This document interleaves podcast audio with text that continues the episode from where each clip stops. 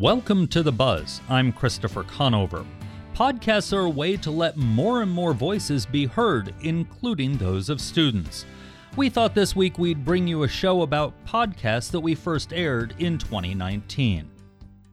NPR is sponsoring its annual student podcast contest for students in the fifth grade through college. This week, we talk with two students and the teacher behind a podcast project at City High School in Tucson.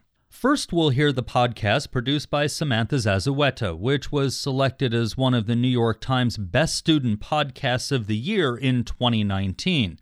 It's titled My Incarcerated Family. I love the sound of my cousins laughing.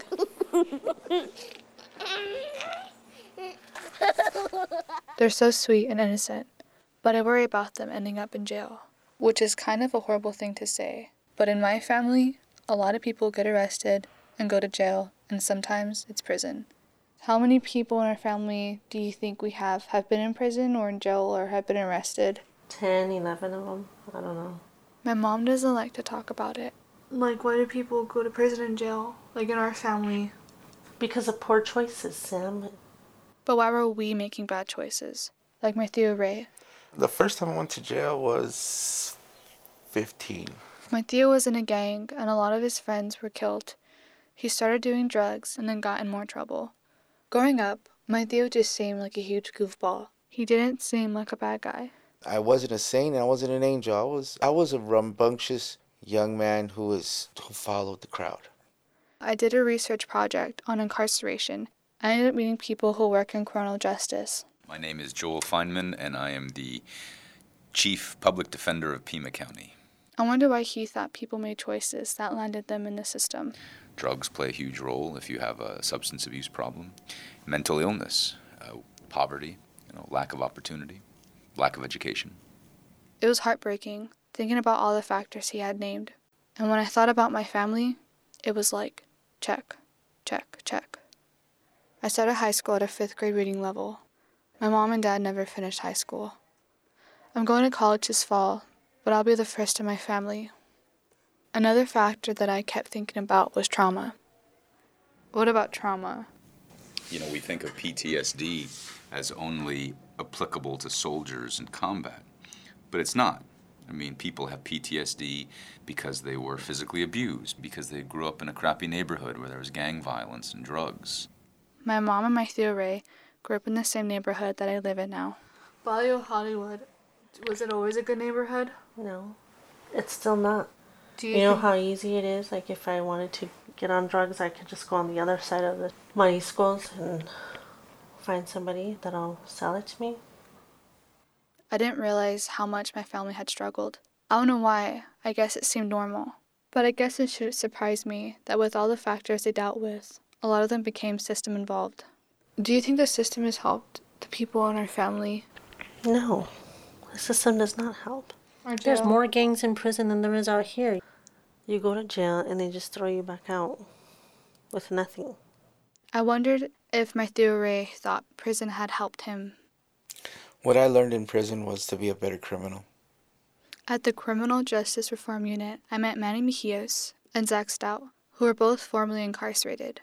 This is Manny. Let me say first and foremost that prison is in no way corrective. Uh, they call it the Department of Corrections, but it, it does nothing to correct. So any correction has to come from yourself. This is Zach. No, um, you know, we're sending a lot of people there who have substance abuse. You then become surrounded by drugs, and that was your problem. And what about trauma? Assaults, murders.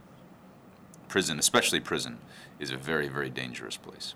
I wondered if there are good things in prison, like education or drug treatment, that could help people make better choices after they were released. But Manny told me that there wasn't much there. Any type of self help class has to be offered through a volunteer because the prison can't afford to pay for it for himself. I don't know about you, but there's not really a lot of people that are willing to go to a prison to teach a class. I learned that in the United States, more than 75% of people who are released end up back in prison within five years. When I first learned that, I was shocked, but it kind of makes sense now. We don't make it easy for people to make good choices. But in the end, I guess my mom is still right. I don't know what breaks the cycle. You got to do it yourself. You got to want change. You got to not want to be in the rut. You got to just want different. Each individual can choose. It might be a harder choice, but it's still a choice. Frederick Douglass said that once you learn to read, you'll be forever free. And so, I try to read to my cousins whenever I can. He chased him around the garden, calling him, Stop, thief! Poor Peter ran into a gooseberry net. he got caught. He got caught? Again. Again? Yeah. I want them to recognize that there is a place beyond their current situation. Peter ran as fast as he could, slipped underneath the gate, and he was safe at last. A place where they can always be free. That podcast was produced by Samantha Zazueta when she was a student at City High School in Tucson. Ariana Brocious spoke with her and Paloma Martinez, another student at the school. The girls told Ariana that their podcasts were the combination of two classes the podcast class, and a senior seminar youth participatory action research project. So, for me, I wanted to learn more about recidivism and incarceration um, in Tucson, but mostly in the United States. And then Paloma did something with water usage in Tucson. So, I was thinking about like environmental issues, and water is like, of course, the most important like thing that we need to like live and I had seen this Netflix episode. It was called The World's Water Crisis. Yeah, and it kind of freaked me out. so I I started thinking and I think as people in the desert, it's something that a lot of us like constantly are thinking about. Sam, I wanted to know more about what drew you. I mean, you have a family connection based on the piece. Yeah. So, what interested you in pursuing recidivism as a subject? I've been wanting to learn more about recidivism after I watched the documentary um, called The 13th Amendment. I remember watching that film with my mom, and she was just saying, Oh, did you know this family member was in prison? They went to jail. And throughout this whole project, I found out things I didn't know about my family's history and past. And so, doing this project, it wasn't just the audience learning about my family, but it was mm, learning my own family history. And I always knew that the justice system always saw as corrupt or I wasn't always sure about it. And I always thought in a black and white slate. But after doing all of this it just really opened my mind and made me realize like there's so much more in hand than just a person seen as a criminal you know both of you interviewed family members for your projects and what was that like what did it feel like to sit down with a radio recorder and talk to your family it was very hard hours and hours of tape of them saying "Get away!" or "What are you doing?" it was it was very difficult. I had to get the tape that I wanted. I had to pretend that I was just talking to them, and I had to kind of like, kind of say, "Oh, it's a project. I have to do it. Like I have to get a good grade." And they're like, "Ugh, fine." And I noticed like when I did stuff like that, it was kind of scripted, but the reasons why I got um, such vulnerable tape was because I didn't put the mic directly towards their face. I kind of I had to kind of play it off like I'm just talking to them like I, I usually do. And even doing that, it's just hard to talk about this subject in my family. Kind of doing this radio project, it kind of forced my family to look at what has happened in their lives and kind of push them into self reflection you both also interviewed experts and people from the city, the Pima County Defender's Office. What did that feel like? Was it intimidating as a high school student, or did you feel prepared to walk in and know what you were talking about? Like at first, kind of. I was like, oh my gosh, like, okay, these are big wigs. Um, but like after the first one, I was like, okay, I got this. Like they're they're just people like everybody else, and it was cool to be like in their spaces like seeing what what they do every day and and I feel like for a lot of them like they don't always get to have like that kind of conversation like in their everyday yeah mine was mine was very intimidating um very intimidating Joel Feinman in particular intimidated me like to the point where I called my teacher and I was like I don't know I'm gonna do this how am I gonna do this um I think he just intimidated me because He was like the executive chief um, of the public defender of Pima County, and so that title really it it terrified me. Um, but when I just sat there, and I remember I asked the question, and it was a hard question to ask, and I remember I had to prep myself to ask him this, and it was, you know, why do you think my family is incarcerated? And he kind of gave me this look, like he kind of looked at me and squinted at me, and I was just like, oh no, oh no, what is he gonna say? And then he started listing things. He was like, well, is your family poor or rich? Is your does your family go through trauma? Does your like listing the factors that lead up to incarceration? He was just asking me, and all I could say was just yes. Like it was kind of like a checklist. I realized like he's just like me fighting for something that we're both passionate about. After I realized his values and you know his his work he wasn't as intimidating because I just saw the human part of him if that makes sense. I feel like that was the coolest part or like mm-hmm. one of the coolest parts of doing like these stories. Yeah, just like feeling that like personal connection to people like that you just met yeah. and I feel like I definitely got better at that like while making these story this story. It's evident as as a listener that you both learned things about the subjects that you were researching but I'm wondering what you learned from the process itself, maybe just not just the facts, but the process of assembling, of doing the research and reporting and assembling a podcast. What were sort of the takeaways for you? I learned a lot from doing this story in particular. And just like kind of like how much time and and work that it really takes to make like a good story and our teacher, I mean, she was amazing, Sarah Bromer. Shout out to Sarah Bromer. Um, from City High Radio. From City High Radio. like we spent hours at like coffee shops on weekends and like yeah, we had to put in like some yeah. good work. But it was a really good experience. And I think the hardest part about this process is having to cut out tape that you really love. Yeah. It was oh so hard. Gosh. What do you hope that people who listen to this will take away from each of your podcasts? no matter where you are and how much water that you think that you have, like it's always important to know where your water comes from and know that like it's not it's like not going to be there forever or like it's hardly ever going to be like secure, you know? Which is a really scary thought, but at the same time, we have to also take into account like all the other factors like the environment or just like pollutants and like kind of how it affects the ecosystem because a lot of times when we have drinking water or water that we think is sustainable, it's taking it from another place and affecting other people. So I think that's really important for people to to note. You know, we all have our views, our political views on incarceration within the United States, but you know, making this podcast it's just in hopes that a lot of people out there can see from a different perspective. I mean, that's why I started it with my little cousins to show like it's like a metaphorical thing like towards the end with like the reading the book. Like it doesn't always have to be in order to break a cycle like graduating col- high school and going to college like you know realistically like not everyone's to do that.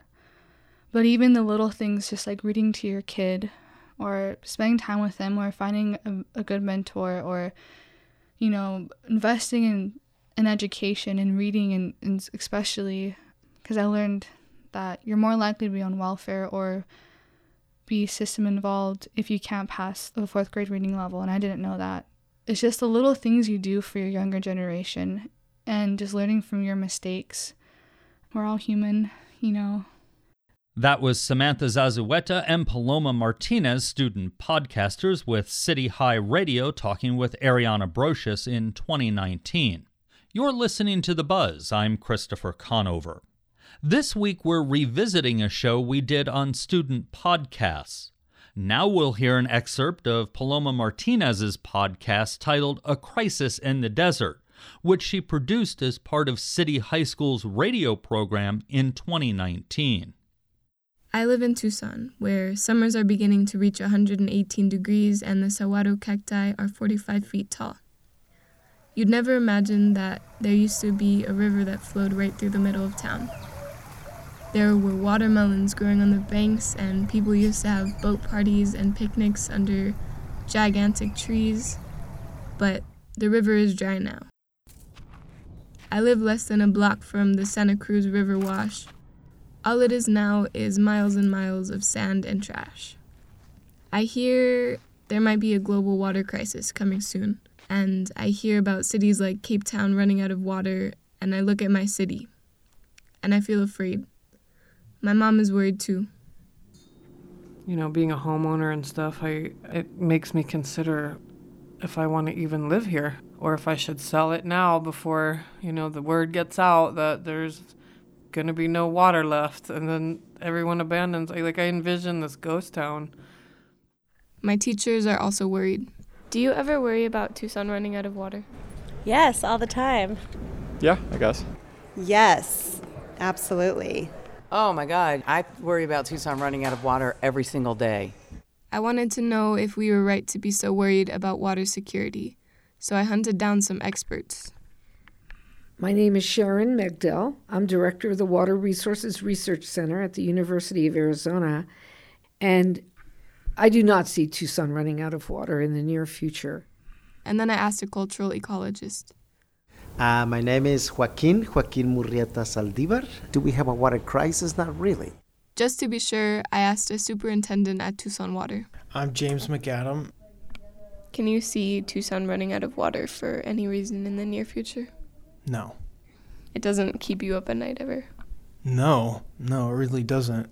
Okay, so if there's no crisis, why is our river dry? I think the simplest reason why it stopped flowing is that too much water was pumped out of the ground. And so rivers are connected to the ground below it. They explained to me that Tucson is built on a giant aquifer, which is like a big underground reservoir of water. We dug wells and pumped up the water, and as the population grew, they had to dig deeper and deeper. But if you start pumping that groundwater and you pump it a lot, then that tends to take the water from under the river, and the river doesn't flow anymore. You can hear that whole piece and find a link to the City High Radio podcast on our website. Sarah Bromer has been a teacher at City High School for more than a decade and has been running the youth radio program for nearly as long. She spoke with Ariana Brocious in 2019. I was really interested in radio, and I was a an avid NPR fan, and so I I just wanted to learn how to make a radio story. So I asked my principal if I could teach a class where we learned how to make radio stories, and she said yes. And and so we started the class. And that first year, I think the kids really taught me how to do it because I didn't. They were just so much more technically savvy than I was. And from there, you know, I took a few classes and figured out what I was doing a little bit more, and we we operate on a shoestring budget, and we make radio stories. So, when students come into the class, are they given an assignment in terms of you are going to produce one episode of a podcast this year uh, and the subject matter is up to them, or how does that part get worked out? Yeah, so we have, we do two projects, um, one project every semester, and each project becomes a podcast episode. The first semester we do Vox Pops because that's just a simple way to learn the technology and the editing program. Man on the street types yes, of things. Yes. And then um, the second semester, we do personal projects, and the subject matter is completely up to the student. They get to choose whatever they want. And then that also becomes a podcast episode. I think what makes the class really unique is how much time the students spend on a single project, because my goal is for them to make professional quality work and to have that experience, because I feel like they gain so much from that. The two students that I talked to, both of their podcasts were pretty meaty in the sense of tackling real subjects water scarcity, incarceration, and recidivism. They mentioned that that was kind of combining a class that was sort of a research project with the podcast. But in general, are the subject students pick that type of thing that are self generated, or do, they, do you help encourage them to pick something that's kind of a, a deeper story? Well, they're definitely 100% self generated because they're going to be working on it for a whole semester. It has to be something they feel really passionate about. So, uh, but they often come up with many. We spend some time in the beginning looking at many ideas and thinking about the potential for each of those ideas and who we could interview and how available those people are and uh, but I mean, students have done stories just about how much they struggle to get along with their dad or something like that too. I mean, and, and that that's substance. I think they're they're all substantive, but um, as far as being something that is a hot topic in the in the news right now or something that the nation's talking about, not necessarily. Although it's always nice if we can connect it to that, but I feel like they always do pick something that's very meaningful to them and and I think what's meaningful to young people is just interesting to everybody. So I think it always it always works out. And this year you submitted at least a couple of these to two different contests, one through NPR and one through the New York Times. Is that something you do every year? So I actually didn't know about these contests until I think somebody forwarded me a link or something and um and I didn't choose those stories. I, I, I immediately thought, well, well, somebody in our class can win this, no problem. you know, because when I heard about the contest, I felt like all of my students had the potential to be contenders because they do work so hard on their stories and there's always a few great stories every year. So I base I, I actually took the contest to the class and I said, Is there anybody in here who wants to go for this? And I told them that I thought all of them had the potential to win the contest and that I really believed each of their stories could make it to that level if they worked at it. And I just asked them who was interested.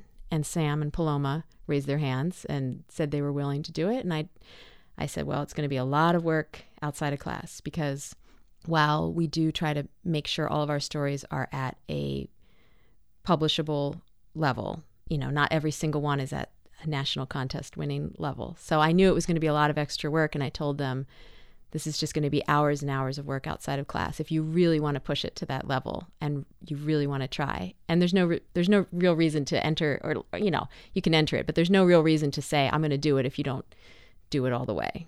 And one of them won and Sam's, one of them won. Yeah which is great. So you talked about how dedicated paloma and sam were this year. Were there skills that they demonstrated that were exceptional or beyond the level of some of the other students? I don't think that they came into the class with any exceptional qualities that every great journalist needs, particularly. I think what made them exceptional was just that they showed up and they kept working at it.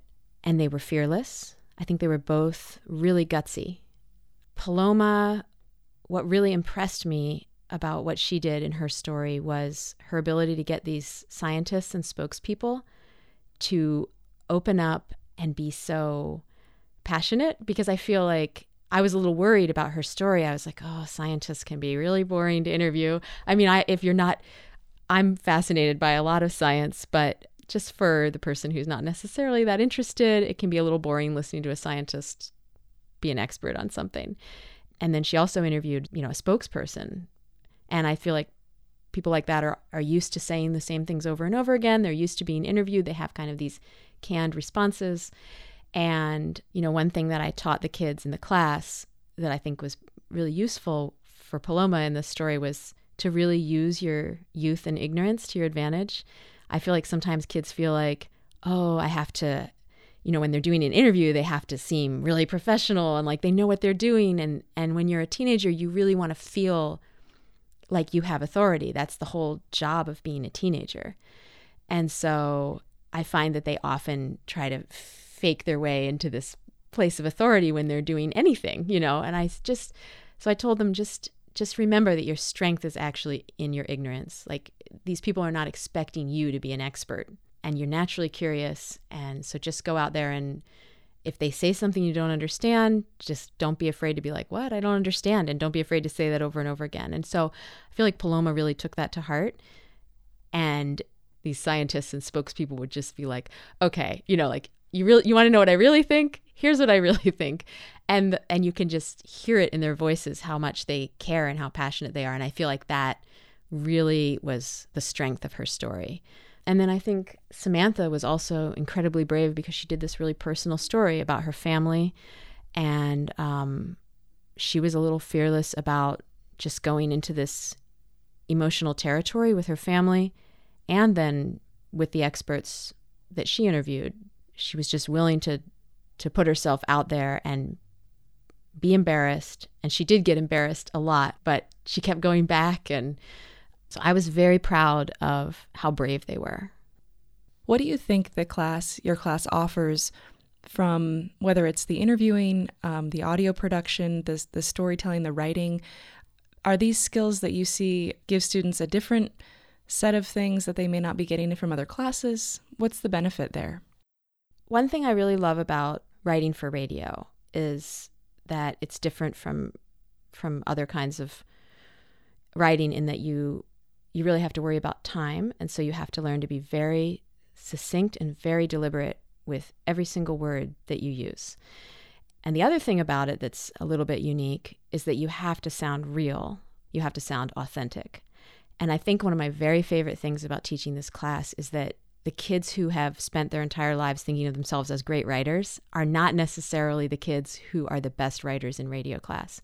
And so I often have students who come to my class and, and they are struggling readers and struggling writers. I think sometimes it's easier for them to write in their own voice, you know, or to just write write something brief and short and in their real voice. And and then I think hearing themselves on the radio and hearing how and you know, getting getting all that positive feedback for how powerful their story is is just it's something that can be very transformative for a kid who has spent their whole life thinking I'm not a good writer. It's a very accessible field. That was City High School podcast teacher Sarah Bromer speaking with Ariana Brocious. And that's the buzz for this week. You can find all our episodes online at azpm.org and subscribe to our show wherever you get your podcasts. Just search for The Buzz Arizona. We're also on the NPR One app. This week's show was originally produced by Ariana Brocious with production help from Emma Gibson and Megan Myskowski. Jim Blackwood is our production engineer, and our music is by Enter the Haggis. I'm Christopher Conover. Thanks for listening.